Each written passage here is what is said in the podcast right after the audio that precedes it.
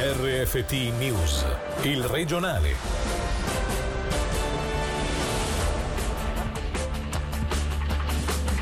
Martedì 28 gennaio i titoli, nessun responsabile per la tragedia di Bondo. Il tribunale grigionese respinge il ricorso dei familiari delle vittime. La frana non era prevedibile. Concessionaria sotto la lente della legge, perquisizioni, interrogatorie e sequestri di materiale presso un gruppo attivo a Cadenazzo, Grancia e Mendrisio. Le distanze si accorciano e il governo punta sulla cultura. In cantiere un progetto per ampliarne l'offerta in vista dell'apertura della Galleria del Ceneri. Millantava di vendere due Cézanne, ma era una truffa condannata una 64enne belga presentatasi in aula senza l'avvocato licenziato la sera prima e poi riassunto. Buonasera dalla redazione. In apertura la tragedia di tre anni fa a Bondo. La frana non era prevedibile. Non c'è nessun responsabile per la morte delle otto persone in Val Bregaglia. A decretarlo il Tribunale del Canton Grigioni. Sentiamo il servizio di Angelo Chiello su, su Bondo. La frana costata la vita a otto persone non era prevedibile. In sostanza si è trattato di una fatalità.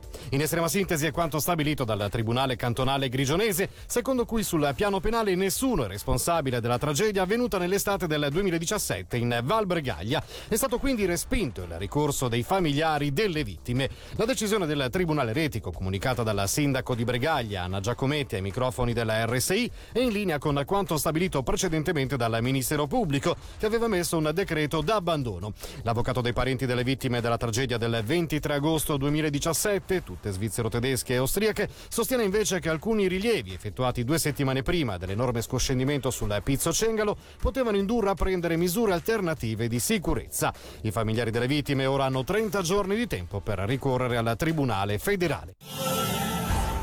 Una serie di perquisizioni, interrogatori e sequestri di materiale è in corso ad opera della Polizia Cantonale nei confronti di un gruppo attivo nella vendita di veicoli a Cadenazzo, Grancia e Mendrisio. Le autorità sospettano reati di natura penale in materia di circolazione. Sentiamo Davide Maggiori. L'operazione effettuata in collaborazione con i funzionari della sezione della circolazione è scattata in mattinata. Gli agenti si sono presentati negli uffici di un noto concessionario attivo nel cantone nella vendita di auto multimarca. Tre le sedi interessate a Cadenazzo, Grancia e Mendrisio. Le autorità, come comunicato da Ministero Pubblico e Polizia Cantonale in una nota congiunta, stanno ancora effettuando le perquisizioni e sono tuttora in corso gli interrogatori a dirigenti e personale attivo per l'autorivenditore. Il sospetto, oltre ad eventuali violazioni delle disposizioni legali in materia di circolazione, è che ci siano reati di natura penale. Notizia non confermata, dati gli estremi per un reato di simile portata, è che si tratti di importanti illeciti a livello finanziario. Ciò che è certo è che alcune anomalie sono già emerse nel corso degli accertamenti accertamenti e gli inquirenti dovranno ora procedere con l'approfondimento degli incarti e del materiale sequestrato. Non sono esclusi quindi sviluppi nei prossimi giorni.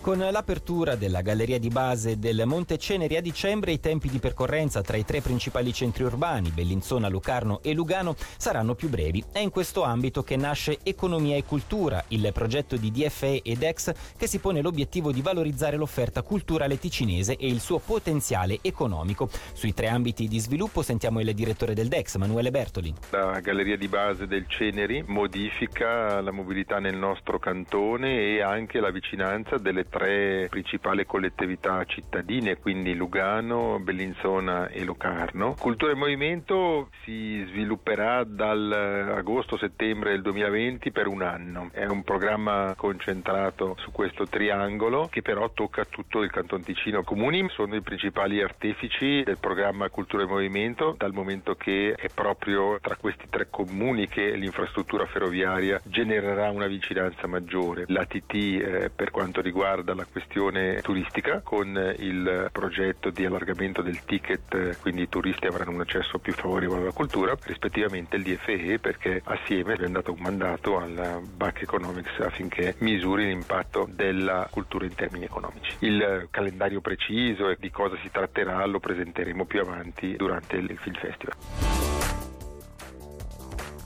Si è presentata in aula senza avvocato, licenziato ieri sera, ma dopo l'annuncio del rinvio del processo intimato dal giudice Marco Villa, lo ha riassunto nuovamente. È la particolare situazione generata oggi alle correzionali da una donna belga di 64 anni, residente in Francia.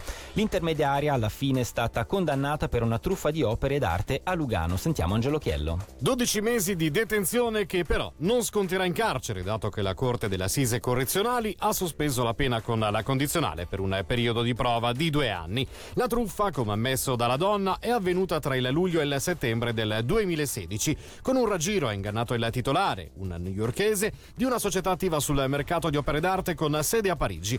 La 64enne si è fatta versare in anticipo quasi 180.000 euro, promettendogli due quadri, olio su tela di inizio Novecento di Paul Cézanne, celebre pittore francese post-impressionista, che però l'imprenditore non ha mai visto, scoprendo troppo tardi che la donna in realtà non aveva nessun diritto e nessun incarico nella vendita dei due dipinti, come millantato precedentemente. Come riportato dalla regione online, la 64enne, riconosciuta colpevole anche di ripetuta falsità in documenti e di riciclaggio, dovrà pagare 5.000 franchi di multa e dovrà risarcire il titolare newyorkese truffato.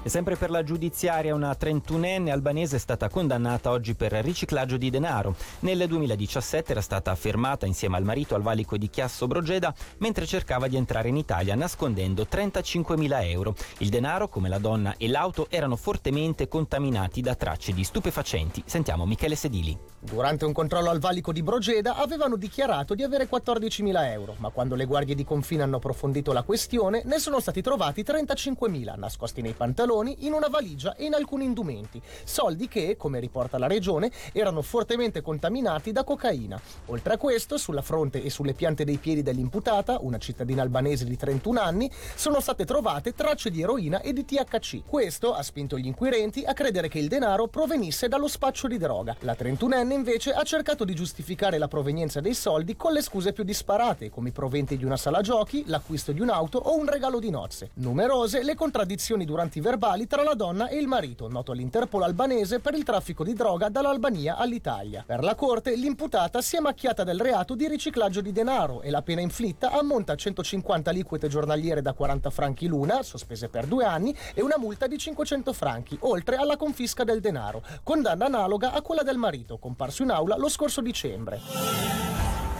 A distanza di 14 anni dall'introduzione della legge si verifichi se effettivamente non esistano più barriere architettoniche negli edifici pubblici. È quanto chiede una petizione dell'ex sindaco di Chiasso Moreno Colombo accolta dal governo. Sul tema torneremo fra poco in radiogrammi alle 18.45 proprio con Moreno Colombo. Qui un'anticipazione. Consiglio di Stato condivide la richiesta che ho formulato e ritiene necessario approfondire questa questione coinvolgendo tutti i comuni ticinesi in un censimento. Da lì potremo avere una situazione, una fotografia dei comuni ticinesi e vedremo laddove si è fatto e laddove si è fatto meno.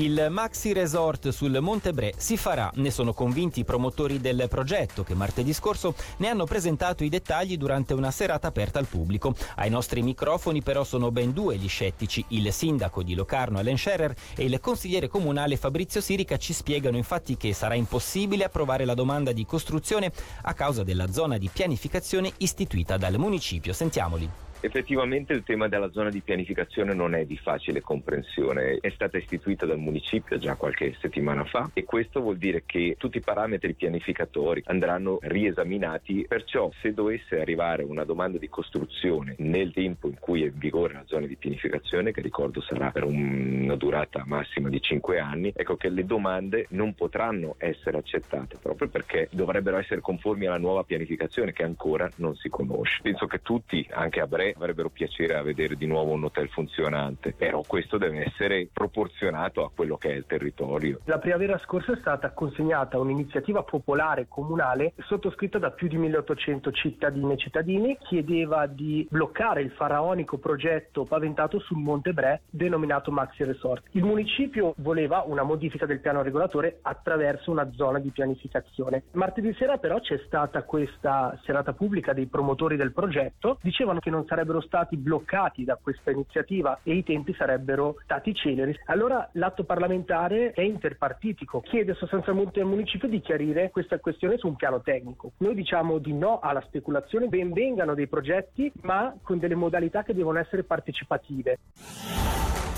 La Casa della Letteratura per la Svizzera italiana si avvia verso il secondo anno di attività. Dopo un 19, 2019 ricco di soddisfazioni si vedrà un arricchimento delle attività, come l'evento ticinese con la Biblioteca Nazionale Svizzera per il suo 125 anniversario. Sentiamo il presidente della Casa della Letteratura Fabiano Alborghetti. Manterremo la formula già consolidata di avere chiaramente gli incontri tra le mura di casa, chiaramente gli incontri con i partner, di cui alcuni particolarmente importanti, ma abbiamo varato un programma che si chiama Il Vicino Ticino, laddove la Casa della Letteratura si fa promotrice diretta di quella che è la letteratura della Svizzera italiana, andando a portare eventi altrove in Svizzera e quindi proprio bussando la porta di festival, di rassegne delle altre case della letteratura, organizzando magari anche incontri in lingua locale. Esistono delle traduzioni degli autori ticinesi, spingiamole. Anche quest'anno ci sarà un filo tematico, dopo Abitare del 2019 abbiamo deciso di uscire dalle mura di casa e il filo tematico sarà l'oltre, quindi spingersi oltre la lingua materna, la traduzione, la scrittura, tutto quello che è l'oltre per arrivare all'altro come interlocutore civile nello svolgimento della storia sociale comune. E per questa sera è tutto, da Davide Rotondo grazie per l'attenzione e buona serata il regionale di RFT, il podcast su www.radioticino.com.